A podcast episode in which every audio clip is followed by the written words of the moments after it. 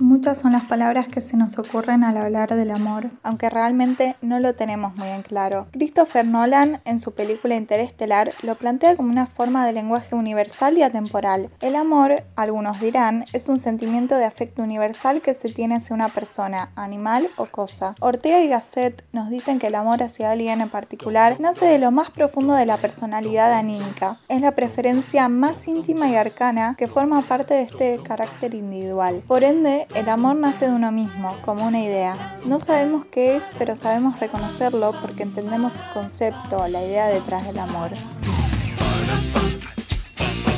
Este es el podcast de Club Estedel, de la idea a la acción. Y de eso se trata este capítulo. Hoy vamos a escuchar las reflexiones de participantes de Club Estedel que comenzaron un proyecto y lo llevaron adelante. Y hoy nos cuentan sobre no enamorarse de una idea.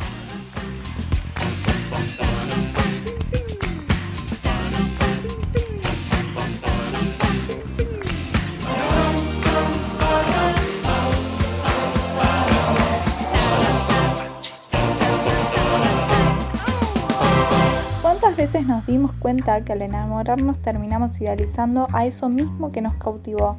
Deja de atraernos la persona en cuestión y toma mucha más fuerza la idea que tenemos sobre ella, aquello que queremos que sea. El amor, en este caso, pasa hacia algo que nosotros mismos generamos. ¿No nos convierte eso un poco en narciso? ¿Será acaso que la universalidad y atemporalidad del amor nace de una comunicación con uno mismo? ¿Dejamos de ver la realidad al cegarnos por la idea que tenemos de esta? ¿Es posible enamorarse de una idea? ¿Cómo se sale de ahí? ¿Por qué nos enamoramos? Necesitamos amor, vivimos para amar. ¿Es realmente necesario sentirnos amados? Me he enamorado pocas veces, pero fueron sentimientos tan profundos y tan sinceros que al momento de soltar y dejar ir me costó demasiado tiempo. Me gustaría poder decirles que es fácil tomar distancia, convencernos de que la decisión que tomamos es la mejor, simplemente olvidar y soltar. Pero no es así de simple. Alejarnos o separarnos de lo que tanto queremos es tan difícil como dejar de respirar. Y debemos recordar que somos seres humanos, por lo tanto necesitamos el oxígeno del aire, al igual que esa necesidad de sentirnos amados. Así que no puedo afirmarles que separarnos de una idea que tanto nos costó construir sea tan simple. Pero debemos abrirnos a nuevas formas de pensar, puntos de vista diferentes, distintas perspectivas, recordando que siempre hay más de una opción, y con el suficiente tiempo todo se puede lograr. ¿Y cómo logra la gente enamorarse? Realmente no entiendo. Las personas que siempre se enamoran desean estar siempre con ese amor. Pero para mí no hay que enamorarse tan rápido. Primero la tenés que conocer, cómo es y qué podría ser. Yo les voy a contar mi experiencia personal. Yo, como casi todas las personas, me enamoré a primera vista. Pensaba que ella era hermosa, se entendía y pensé que podíamos ser y convertirnos en algo mejor. Pero de repente algo en mí hizo boom. Y como si no supiera qué pasó, me desenamoré de ella. Pero luego llegó otra, pero pasó exactamente lo mismo. Y Luego llegó ella. Era la más hermosa, preciosa y teníamos algo en común. Pero yo también aprendí que no tenés que enamorarte a primera vista porque no sabes si ella piensa lo mismo. Y debes aprender y conocerla antes de enamorarte. Todos deben pensar que estoy hablando de una chica, pero no, estoy hablando de una idea. Porque como dije, no te enamores de una idea porque no sabes cómo va a ser vivirla en realidad. Vivimos toda la vida pensando cuándo va a llegar esa persona de la que vamos a enamorarnos, esa persona que creemos que es para nosotros y vamos a pasar una vida entera, que nos va a amar y acompañar. Eso hace que el amor nos nuble la razón, como dice la famosa frase, perdidamente enamorado o enamorada. Porque una vez que encontramos a esa persona que estábamos buscando, nos obsesionamos y enamoramos. Lo mismo puede pasar con las ideas. Creemos que encontramos la idea perfecta, nos enamoramos y nos perdemos con ella y eso hace que la idea se pierda con nosotros, retomando la frase perdidamente enamorado o enamorada. Nos quita el foco de donde debe estar, limitándonos a exprimir lo máximo de esa idea. Las ideas no son personas, las personas crean ideas. Uno se puede enamorar de una persona, se puede enamorar de su trabajo, de un lugar, y también uno se puede enamorar de una idea. En todos los casos nos deslumbramos. Es un momento de magia donde todo es perfecto y luego viene la realidad, el tiempo. Muestran otra cara de lo que estábamos enamorados y esa persona tiene efectos al igual que yo y ese trabajo resulta que es agotador. Y en ese lugar había un viento molesto. Y mi idea es genial, pero me voy dando cuenta que al ponerlo en práctica se va a llevar muchos dolores de cabeza. Me desilusionaré en alguna etapa. Y en medio de ese trayecto quizás ame profundamente mi idea. Con todo lo que implique, voy a sostenerla, trabajar en ella y defenderla. Y así es el amor. Pese a todo lo bueno y lo malo, se ama. Así empezó todo, sin saber qué esperar, con una gran incertidumbre, pero con la alegría de que era la primera vez que iba a intentarlo. Solo sabía que me iba a entregar por completo para que saliera bien. Y así fue al principio, hasta que poco a poco la gente me iba haciendo comentarios para hacerme notar sus fallos, pero yo, enseguida por el amor que le tenía, ignoraba por completo cualquier opinión negativa. El último tiempo fue un infierno, pero me negaba a romper la relación. Bien por costumbre, por rutina. La quería, pero no era un amor sano. No sabía lo que implicaba estar metida con esa idea.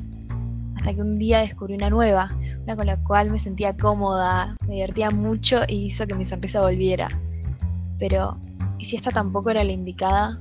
No quería volver a pasar por lo mismo de nuevo. No quería otra decepción. Por eso no me dejé llevar tan rápido, fui poco a poco y fui escuchando todos los comentarios. al igual de como deberíamos ir lento con las parejas, también lo deberíamos hacer con las ideas. Al enamorarse de una idea, todo ese sentimiento tan propio como lo es enamorarse nos nubla la vista. Termina convirtiéndose en nuestra única inspiración y único motivo por el cual abrir los ojos y despertarnos cada día. Nos enamoramos de la idea, por lo que podría eventualmente llegar a ser en vez de por lo que realmente es. Cuando la critican, cuestionan o intentan mejorarla, todo ese gran sentimiento de amor se convierte en uno de odio y angustia.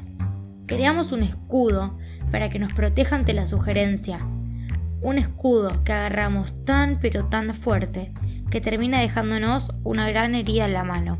No enamorarse de una idea implica una contradicción muy grande para mí. La utópica idea es la que pensamos y es característica humana de nacimiento, idear. El amor también es característico del humano. La diferencia es que a amar aprendemos y a idear no.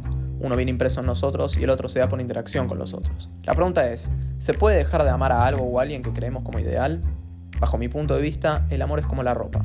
La utilizamos según la necesitemos y nos convenga.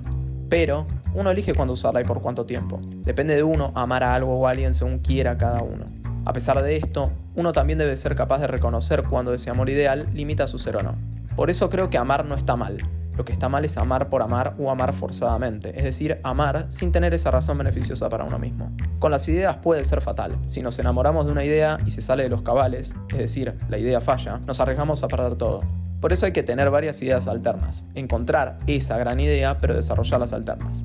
Si falla, las tenemos por las dudas. Y si no las utilizamos, pueden ser nuestras próximas ideas para desarrollar. Pero desarrollar es muy diferente de idear. Ideas tenemos todos. Nos encanta pensar nuevas ideas todo el tiempo. Son bellas, perfectas, revolucionarias y nuestra vida sería 100 veces mejor con ella. Queremos que esta sea una realidad, pero no pensamos realmente cómo. Llevar una idea a la realidad supone desidealizarla para transformarla en acción. Solo así nos damos cuenta de todo aquello que no podíamos idear o imaginar cuando pensamos en ella. Varios factores que no suceden como esperábamos y que pueden resultar muy incómodos. Pero ¿realmente no podemos imaginar estas cosas? No creo que sea así, pero intentamos convencernos primero a nosotros mismos a tal punto de que en la realidad que creamos en nuestra cabeza es la mejor idea del mundo. Y salir de este ideal es muy difícil. Una forma de hacerlo es escuchando lo que el resto tiene para decir sobre nuestra idea. Pero esto puede resultar duro si no separamos la idea de nosotros. Y es esta la parte más jodida del hacer. Poner nuestra idea en un mundo real y no en uno imaginario para convencernos si realmente es una buena idea o solo una Y resulta que la mejor forma de saberlo es hacer pequeñas pruebas que empiecen a acercar ese ideal a una realidad. Así podemos conocer bien a nuestra idea y no enamorarnos ciegamente de ella. Enamorarnos de una idea suena extraño. La idealizamos y la hacemos ver perfecta, engañando al resto y más importante a nosotras mismas. Pensamos en todo lo que podríamos hacer con ella, todo lo que solucionaría.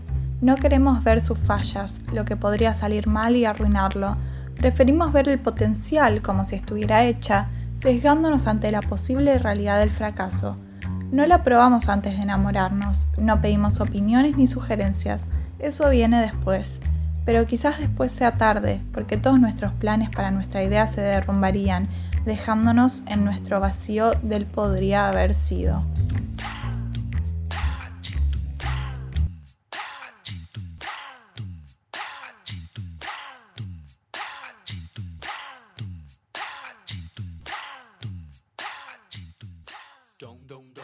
Con esto no queremos decir que no te enamores, ni tirarle odio a este. Es un sentimiento hermoso que sirve como motor de muchas cosas, pero es esto mismo lo que nos puede jugar en contra. Toda esa emoción puede cegarnos y encerrarnos en una idea que en nuestra cabeza funciona perfecto, pero que llevada a la realidad no funciona como esperábamos.